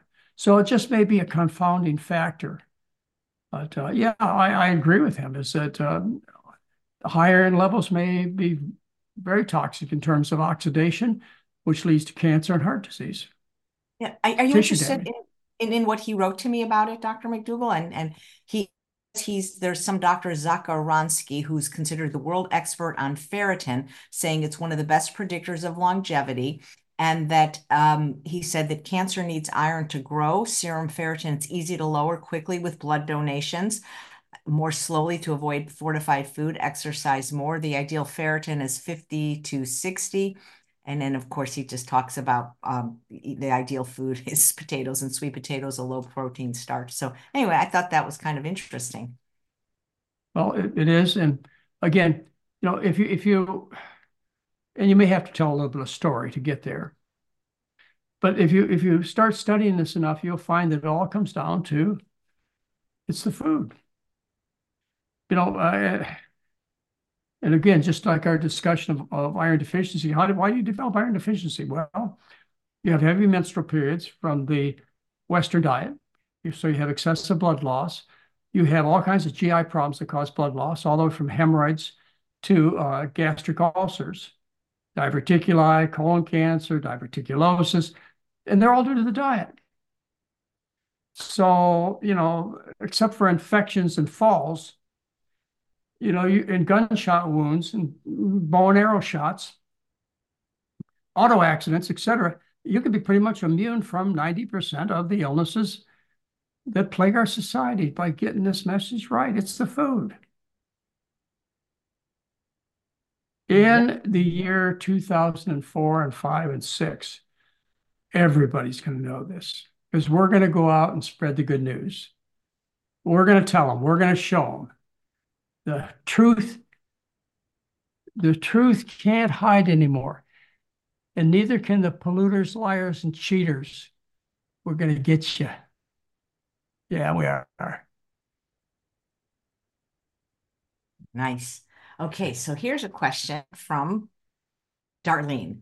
I have recently heard of a product called MSM, which is supposed to cure just about anything from cancer to yeah. Lyme disease to autism. I find this hard to believe, a little too good to be true. Do you think this could be hurting desperate people that may have tried everything for their illnesses? I think it's some sort of bleach. Yeah, it's, it's another one of the supplements. MSM used to be promoted with uh, St. John's wort. And my distant memory is that they both have effects on depression and general body health. Uh, I, I think the research supports St. John's wort as far as relieving depression. But again, I'd have to review it carefully. MSM, which is a, an abbreviation for, I don't know, for chemical a chemical compound. I don't remember what it is. I haven't read much research supporting its benefits. But you don't need these things. You don't need, you could do, just go back to the basics. You get a safe amount of exercise, safe kind of exercise, an adequate amount of sunshine, and you eat the right food. Just, you just be fine. You know, you want to avoid bows and arrows and people who have COVID. You got to do that too. Yeah, we did that. We, uh, you know, anyway, it's been it's it's been an amazing. What has it been since 2019? So it's been what five years? It's five years since this all started. Uh, because of social distancing, Mary and I have pretty much avoided all illnesses. It works. Social distancing works. Of course, you don't have any friends or relatives that come and see you anymore, but it works. Um, I'm sure just like we've made the the uh, the right balance there between being safe and enjoying your friends and family. Yeah. Are you, somebody's asking if you're a fan of the RSV vaccine that some people are getting now? I don't know yet. People keep asking me that. And I want you to keep asking me that. Every article that comes out on RSV, I'm going to read. And when they start showing that people uh, miss work less often, have fewer days of sickness, then I'm going to start recommending it. But I haven't seen that yet. And I look, so RSV uh, is is uh, something I'm considering being vaccinated for if it works. But I'm not going to get any more flu vaccines. I started stopped getting those about 30 years ago because they don't work. That's why, not not because I'm I fear vaccines. It's just the problem is they don't work because of uh, variants, because of genetic shift, because what's infectious today is not infectious tomorrow a new virus comes around and they made the vaccine against the old virus. And we're seeing the same thing with COVID. Know, we got the first two COVID shots, Marion and I did. We get more once once things become stable. But right now, you know, every, every day in the paper you read about a new COVID variant, which is not affected by the current vaccines. So if RSV turns out to be stable, like chickenpox and smallpox and measles and hepatitis, these are vaccines that have a reputation for having a stable virus that we can make a, a, a vaccine against, then I'll take it. I'll recommend it for you. But I don't want you to take something that has side effects and costs and inconvenience and risks if the benefits don't outweigh it. Right now, I can't say that, but hopefully I can. I don't want to get sick. Good grief. I don't want to catch a cold or a flu or COVID or social distancing works. And they say, they say, and there's good evidence that if you eat a good diet, you have much, much less chance of having serious complications from infections, all the way from from RSV to chickenpox to hepatitis to COVID. Uh, people who eat well seem to survive these illnesses, viral illnesses. Well, you'd think so. Your immune system's better. Your body's not busy fighting off all the garbage you just ate for breakfast, lunch, and dinner. So yeah, we we avoid hospitalizations and intubations and death. So the research says. You can always you can always do public health measures. Wash your hands, social distances, masks. You could do those. Don't cost you anything. You can always eat a good diet. The drugs so far are of limited value. And of course, they're very political controversy too, particularly the vaccines. So I, I would rely on the things that cost you nothing that you could do yourself that really do work. Thank you. This is an anonymous question submitted by a 75 year old active female who's been whole food, plant based, SOS free for a year, healthy, mostly vegan, mostly, I don't know what that means, no dairy, for 30 years. Her labs revealed blood glucose of 100 and A1C of 5.7. 95 for the blood glucose and only 5.3 for the A1C. She's eating more Yukon Gold potatoes. Any advice? Are those numbers terrible or acceptable? Unless I heard them wrong, a, glucose of 100 and a, uh, a A1C of 5.7, they're perfect. Yeah, so why, why, I, why, I guess she's worried that the blood sugar was five more and the A1C was 0.4 more. That uh, look, if your blood sugar, well, by definition, if your blood sugar fasting is below 126, you're not considered diabetic. And your hemoglobin A1C is below six, you're not considered diabetic. But that, that's the rules that uh, my colleagues play by. Now, what I play by is uh, looking at what you're currently at right now and telling you how to fix it. I mean, fix it so that it, it translates into better health. You can fix the blood sugar and the A1C by giving insulin and various diabetic pills, and we've done that. We did it in six major studies. These studies are the Veterans study, the, the TRACE study, which is the European study, uh, the, the British study, DCCT study. Then we did three studies uh, that were published in the New England Journal of Medicine in 2008, the uh, ACCORD, the ADVANCE, and the second vet veteran study. All six of these studies show that aggressive treatment kills. No question about it. It kills. So if your goal is to make your blood sugar, but in this case, hemoglobin A1C, look normal, by drugs, you're going to increase your risk of dying, heart attacks, sudden death, hypoglycemia, weight gain. That's what happens. That's what the research says when you aggressively treat. So when they when they took the large group of people, they divided them in half. They had one group do standard care, which resulted in a hemoglobin A1C of about seven to eight percent. The other group, they gave them four shots a day, checked their blood sugar sometimes four times a day, took four different kinds of pills a day. They got their hemoglobin A1Cs down to close six, close to six percent. but they ended up gaining twice as much weight. They ended up dying. The National Heart, Lung, and Blood Institute had to stop the Accord study 17 months early because it was killing so many people, but with aggressive treatment. So, you know, So you got to get it right by the food. You got to get off the drugs if you're a type 2 diabetic, and most type one and a half diabetics. Type 1 diabetics always have to take insulin. Hey, Dr. McDougall on Instagram, somebody commented that you need to be awarded the Nobel Prize for Health. Oh, good. or how about That's this, great. Dr. McDougall for Surgeon General? That's a good one. I, I have always wanted to be Surgeon General. I Is- figured I could be appointed and I'd last 24 hours before I was assassinated. And I would, I would tell the, I would, I would, anyway. It, it's, would it's, it's dangerous to be outspoken these days. Yeah, you get So- canceled.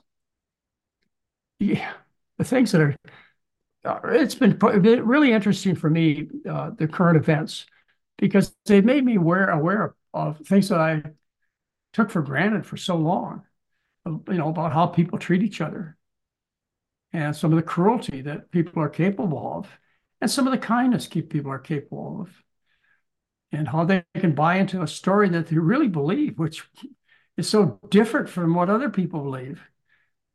It's just these stories that they're telling. I, I think that's so a way we ought to start looking at things. Is people tell themselves a story. These are known as religions, or they're known as political positions, and they believe them. They believe these stories, and they start acting this way. And a lot of people get hurt, and some people get hard, get helped, but it's crazy. Anyway, I want you to all change your story and start believing that you are a healthy person you're good looking, you're fully functional, you've got a normal, healthy lifespan ahead of you, but, but you haven't learned the truth about the food. That's the story I want you to tell yourself. And then I- as AJ, she wants she wants to take three weeks. I, I want you to take somewhere between well, 10 or 12 days and see who's right. See which story you want to buy, buy into. The one about eating all this rich food and how good it is for you and how you need protein, calcium, and omega-3 fats, or you want to buy into the story of eat starch. Uh, I know what the results will be, always. Yep. So here's a disease of maybe and everyone's any positive results or experiences with polycythemia vera. Polycythemia vera. As I remember, and I have to, I don't have my looker upper here, which is Mary. She's I'll look it up Anyway. for you, Doc. polycythemia vera is an autoimmune disease that, uh, as I remember, affects the skin and causes all kinds of discoloration. And uh, if it's an autoimmune disease, it's caused by by the the animal proteins you eat. What is it? It says in oncology, it's an uncommon myeloproliferative neoplasm, chronic leukemia, in which the bone marrow makes too many red blood cells, as well as white blood cells and platelets. There you go. Yeah, that sounds right. Yeah. Blood is thicker and, So what is the question? Uh, have you had any good Will, results? will the will the diet help? Is that the question? Or just have you had any, have you seen anybody with it that's had good results? I've seen people with polycythemia vera, but it's been, you know, since I've been in general practice, which I stopped doing in 1987. So I probably before 1987, uh, I saw people with polycythemia vera. And, you know, as you as you read wrote about it, I do remember and being related to cancer. And the question is, should you follow a good diet for this condition? Will it cure it? I don't know. Should you follow a good diet? Absolutely. Absolutely.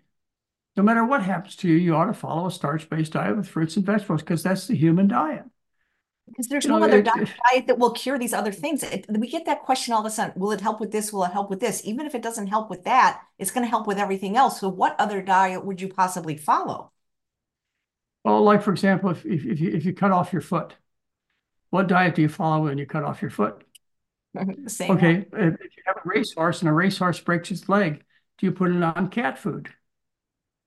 You know, there is one diet for you, whether you have tuberculosis, whether you got hit by a car, whether you're uh, entering a beauty contest with a, a, a skimpy bathing suit on, or you're a football player, or there is one diet for human beings. So, you know, uh, are are there any variations that diet that make it more effective? Yeah, but they're restrictions. They're not additions. Know, like for example, uh, when people have liver or kidney disease or osteoporosis or kidney stones, I ask them to eat far less protein, far, far, far less. So they cut back on their beans, peas, and lentils. And maybe they add some simple sugar to reduce the protein further. Uh, there are some some allergies that people have to certain foods. Don't eat them. You know, if you're allergic to wheat or strawberries or whatever, don't eat it. Again, it's it's taking things away. There are people with very, very severe kidney disease and heart failure who I have to put on an extremely low salt diet. Again, the diet varies by restrictions, not additions.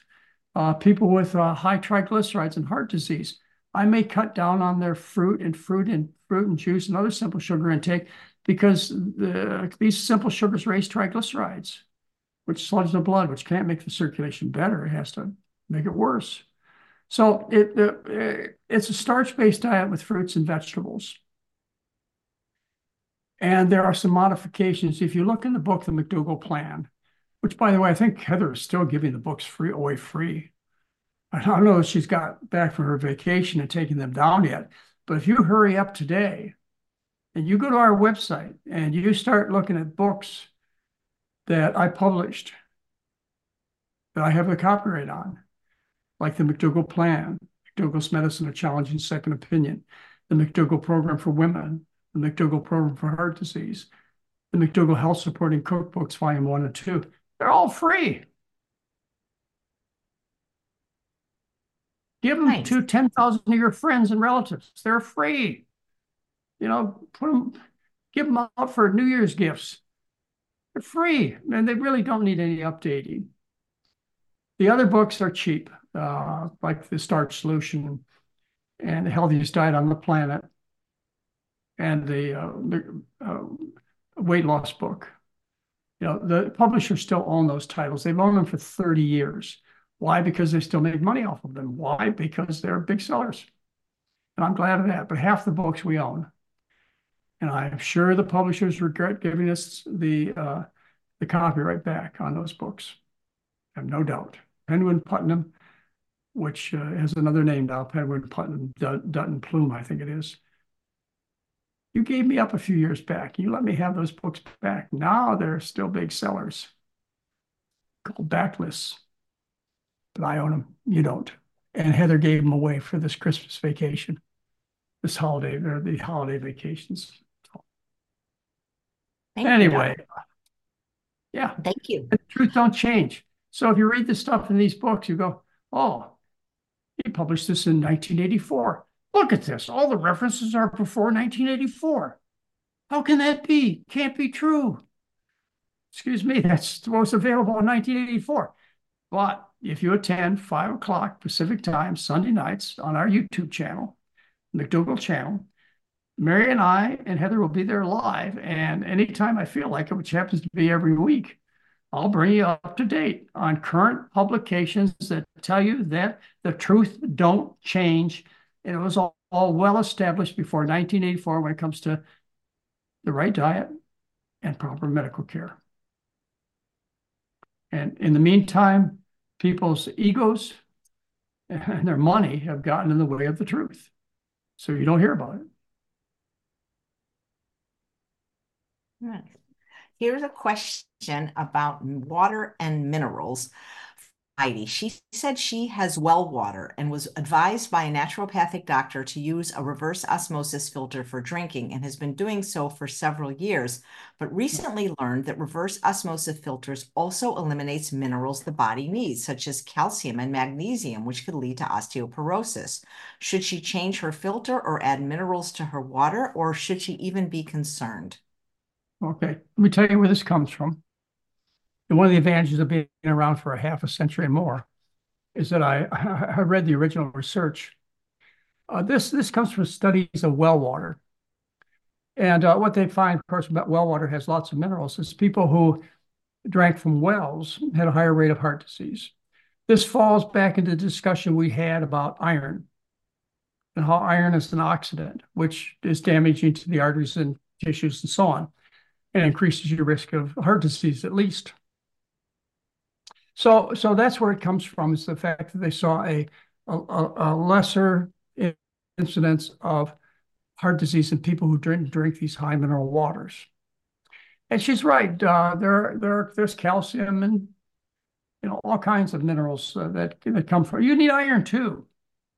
They come from your drinking water, but you know, most cases they're pretty small amounts.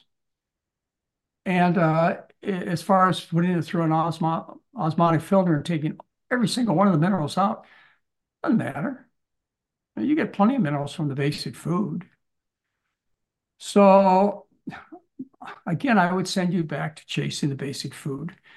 Uh, most of this is likely a confounding issue is the fact that people drink from wells. I would suppose are mostly farmers. And most of the farmers eat what they grow, cows and pigs and chickens. So I, I think it really goes back to the food.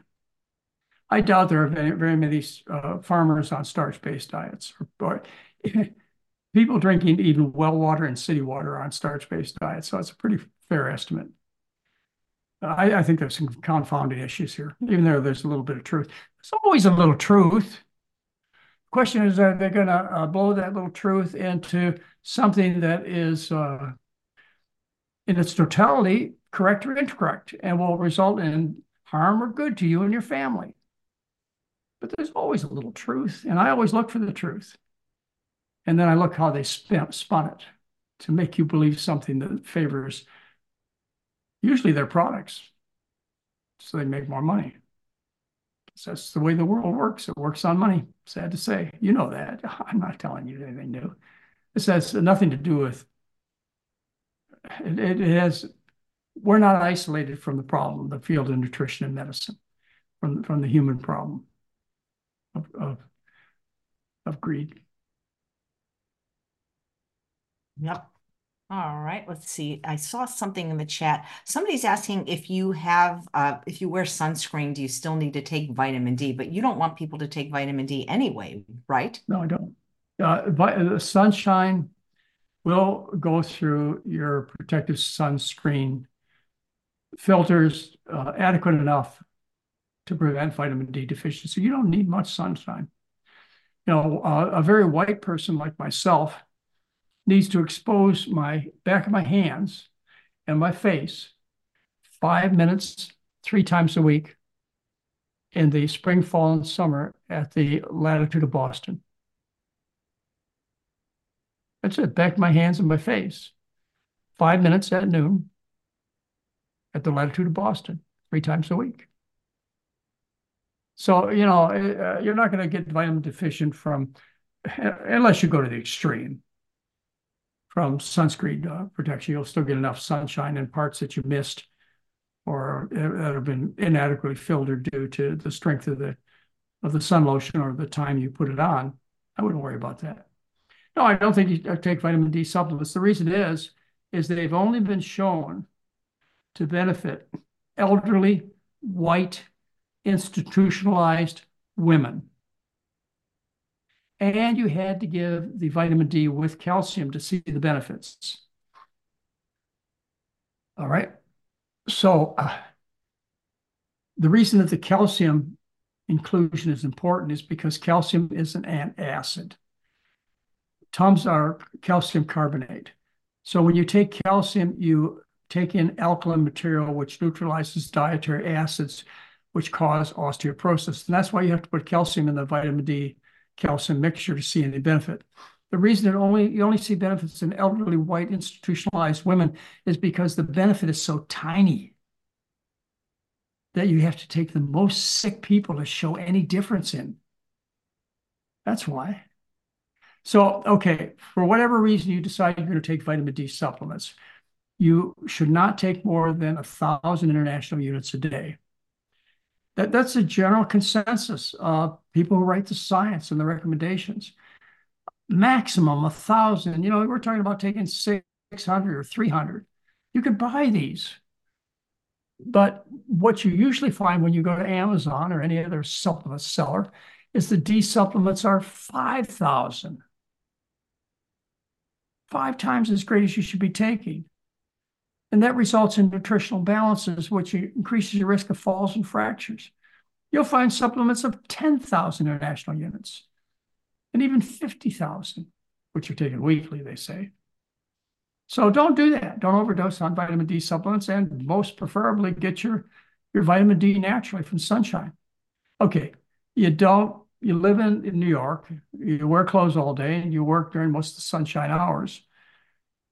What do you do? Take vitamin D? Well, you could, but that's not going to solve all the benefits that sunshine offers you. To provide more of the benefits, but probably not all, you could always get a sun lamp and then you get some more benefits from the direct sunshine, sun, sun ultraviolet radiation. But I, I have to believe the sun's even better than the sun lamps. Somehow, I believe that. Um, are you familiar with Jordan Peterson, Dr. McDougall? Jordan Peterson. Well, tell me a little bit more about uh, He's a he's a psychologist, and one of the viewers is saying, "How do you feel about he he and his uh, adult daughter they eat only meat now and they say it cured their uh you know uh, There's another guy out there another guy carnivore doctor. Well, yeah he's not even a medical doctor he's a psychologist who's very well, this guy this guy has a medical degree.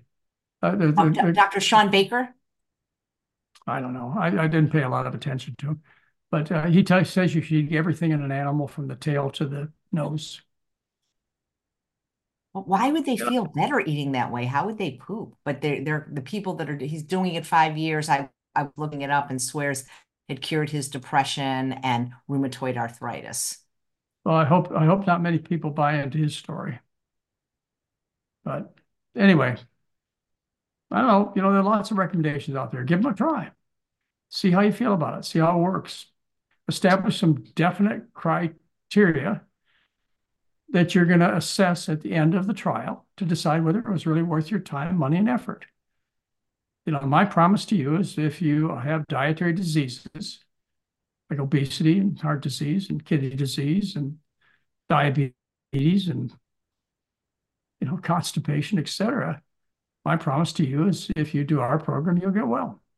How how soon? Well, start looking for the benefits in four to seven days. 12 days will have things well established, but it could take a couple of years to lose all the excess fat. Challenge anybody else to the same thing.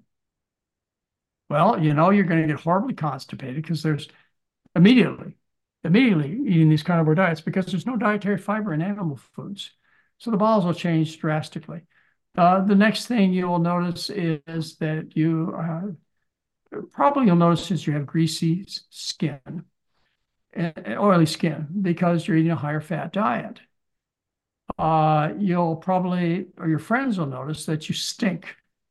You smell like the foods you eat. So you smell like dead pigs and cows.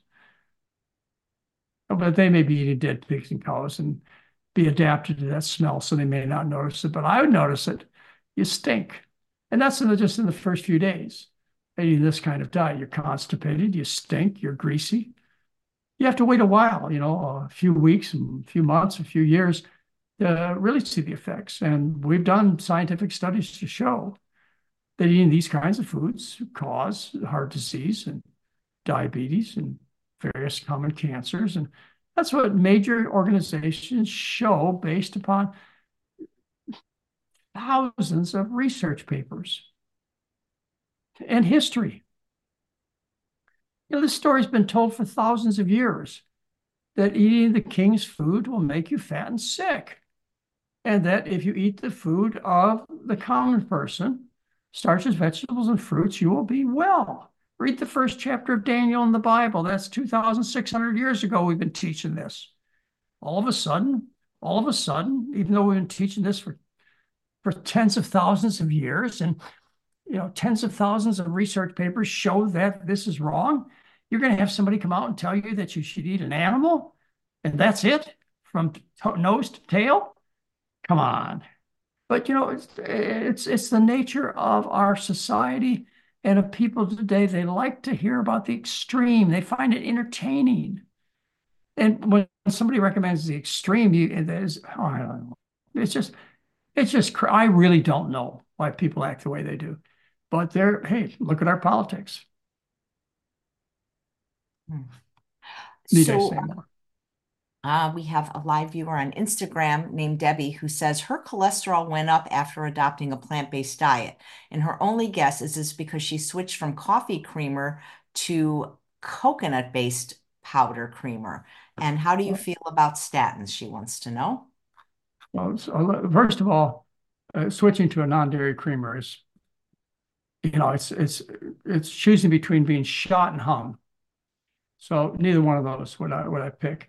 Uh, cholesterol may go up because of laboratory error, so I would base it on more than one test to decide that you're a failure.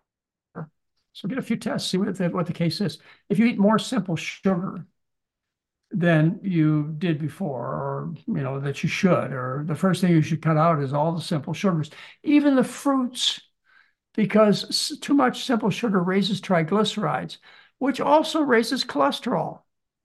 Because cholesterol runs around in packages called lipoproteins, which are made of triglycerides, protein, and cholesterol. So eh, when you raise triglycerides, you raise the number of these packages. So in a few people, the cholesterols go up when they change their diet. So why don't you just follow the way we teach the diet? Starch based with fruits and vegetables. Coffee will cause a rise in cholesterol of 10%. Decaf coffee of 11%. So there are a whole bunch of factors involved here, and you won't be able to answer it until you do the test. Put it to the test. You know, our test lasts 12 days. We feed people a starch-based diet for 12 days and, and, and our average drop in cholesterol is, is 22 milligrams per deciliter in 12 days, maintained for a year. So people stick with the program. Anyway, that's what I would, I would think. Thank you. Steph wants to know if we need to take K2. That's that's another thing. Yeah, most most of that research is either flawed or biased, but it's a new new supplement for sale, and they've got to make a story about it. So no, I don't think you should. K2's K, K vitamin K is made by plants. Only plants, no animal makes K. What uh, what animals do is they they convert vitamin K1 into five or six different analogs. And one of them being K2, which is associated with all kinds of organs, including the bones. And as a result, they sell you supplements. Are there tests that support the benefit or the benefit outweighs the harm? No just a bunch, bunch, bunch of, bunch of uh, independent findings that have been cherry picked to put together a story that makes you believe you need to be taking supplements. No, you need to be eating eating a starch-based diet, which is loaded in vitamin K because vitamin K is made by plants.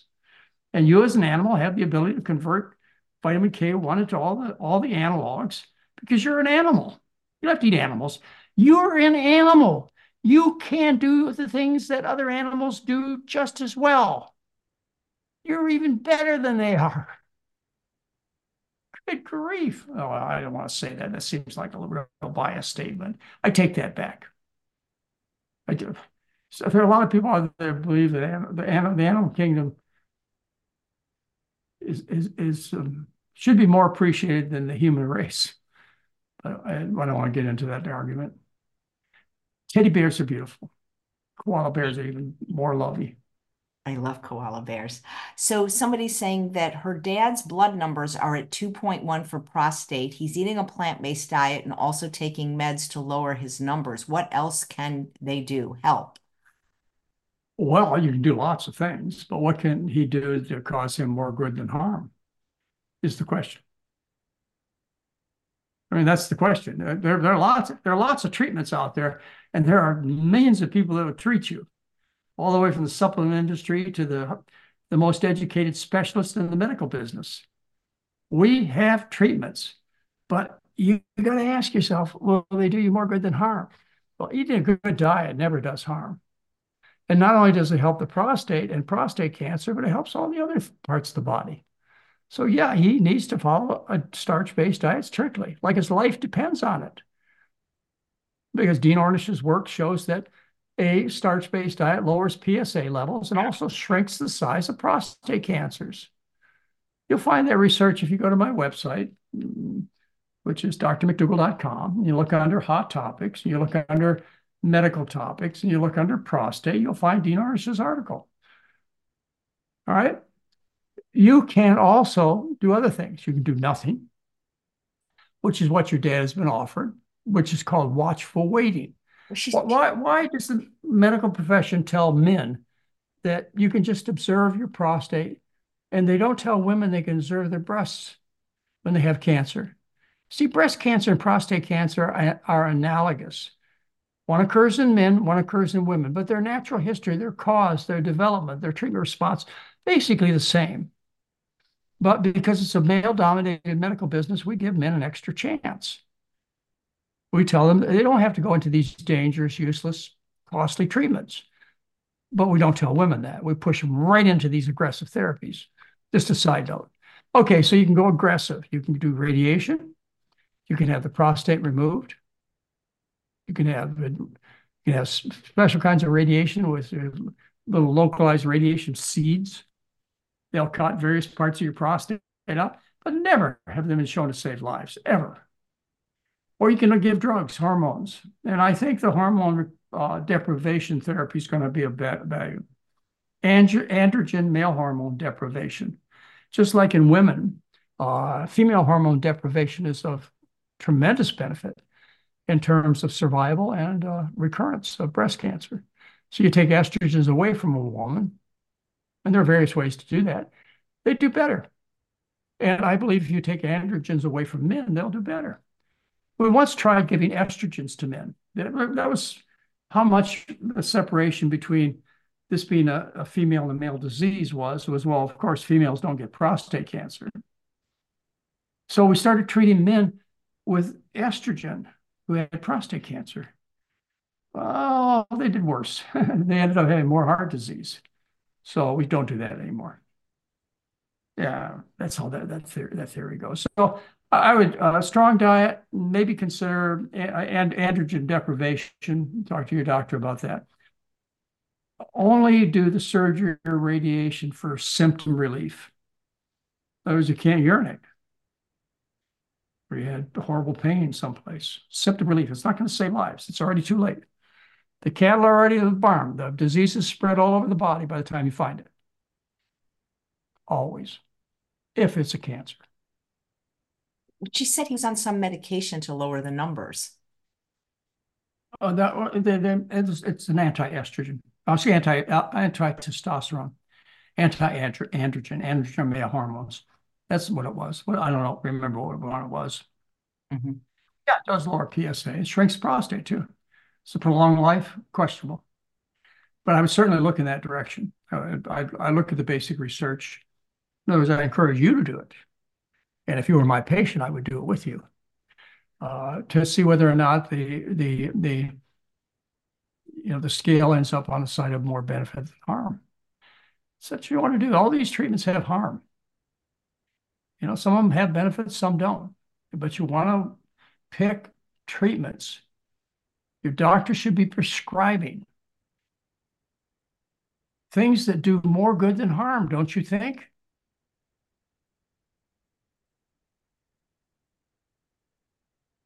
Yep. So I got two questions. I know you're gonna you have to go. So um, which eh, there's one about HDL and one about dementia. Which one would you prefer if you only have time for one? Oh, well, I'll answer them both. HDL. Well, this person is worried that her HDL, Jenna, watching on Instagram, is too high at 110 because studies link a higher HDL to dementia and her, her LDL is 99. Uh, should she be worried about the high HDL of 1 10, her triglycerides were 44. I don't know. I don't think so.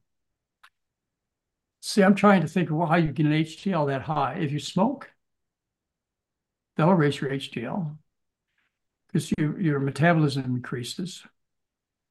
Um, I, I, I don't know why an HDL would be that high and why it would be associated with dementia. So it's probably a confounding factor and no direct causal relationship, I can't imagine. You get dementia from various reasons. One of them is related to cholesterol, but it's high cholesterol, and that would be high bad cholesterol, LDL, and low good cholesterol, HDL. And those are, those are little strokes or big strokes, big strokes and little strokes are a common cause of dementia. Alcoholism is another cause of dementia. the primary cause of dementia is Alzheimer's disease. That's 60 to 80% of the cases of dementia are due to Alzheimer's disease, which is due to aluminum poisoning. There's uh, a whole lecture that I, I, gave on YouTube on Alzheimer's and aluminum. There's uh, a news, couple of two newsletters I've done on this, showing you the research, and the story is is quite extensive. In fact, I've written to two major journals, the New England Journal of Medicine and the Journal of the American Medical Association, and asked them to publish a letter of mine about Alzheimer's. They have these new an, uh, monoclonal antibody therapies uh, for treating Alzheimer's, and they're given with the idea that it's going to slow the progression. These drugs cost $26,000 and $52,000 a year. Uh, each uh, different drugs, different cost. Both of them show miserable results. Uh, a couple of the new drugs they've used have shown no benefit at all. And one of the drugs that they used showed only a 27% reduction in progression of the Alzheimer's disease. The drugs, I told you, cost 26 and 52,000 a year. Plus 20% of the people who take these drugs, 20% have serious brain injuries, bleeding, damage to the brain from these drugs. 20%. I, I asked them in these two articles that I, I sent, which neither one of them they accepted for publication. They should have. Why, why don't you do an experiment using deferoxamine, which is an aluminum chelating agent, deferoxamine, which has been known, well, before 1980, because they published two studies in 1980 that showed if you use deferoxamine, which costs pennies, has no serious side effects, removes the cause of Alzheimer's, the aluminum. They showed that those who took the deferoxamine were twice, twice better functioning as those in the placebo group. Their functional level was twice as good. They could only show a 20% reduction using the most powerful drugs. That was the best they could do. you know, they those that took the deferoxamine did 100% better. Why, why won't they at least test it? I'll tell you why. Because deferoxamine costs pennies. It's a generic drug. Nobody has any interest in you buying this. The other drugs are tens of thousands of dollars a year. It's the money. That's a good way to end the show, isn't it? Chef yeah. AJ. All Absolutely. Right, well, Dr. McDougall, thank you so much. We had probably 800 people total watching today on all four platforms. So I appreciate your time so much. I look forward to the first Monday of the month. Hopefully, we'll see mm-hmm. some of Mary this year as well. Yeah, she she was actually invited to the show and she just never showed up. Oh, she's, she's always there to always there to. Anyway, she'll she'll be there next Sunday night, five o'clock Pacific time. 5 p.m. Thanks, thank, thank, thank you so much, Dr. McDougall. Okay. And happy. Have, have, a good have a good day today, AJ, and of course the best to all of you, and especially Charles and Chef AJ for the upcoming years. You do a great service. Thank, thank keep, you so much, Dr. McDougall. I so appreciate it. The world is a better place because of you. Oh, thank you.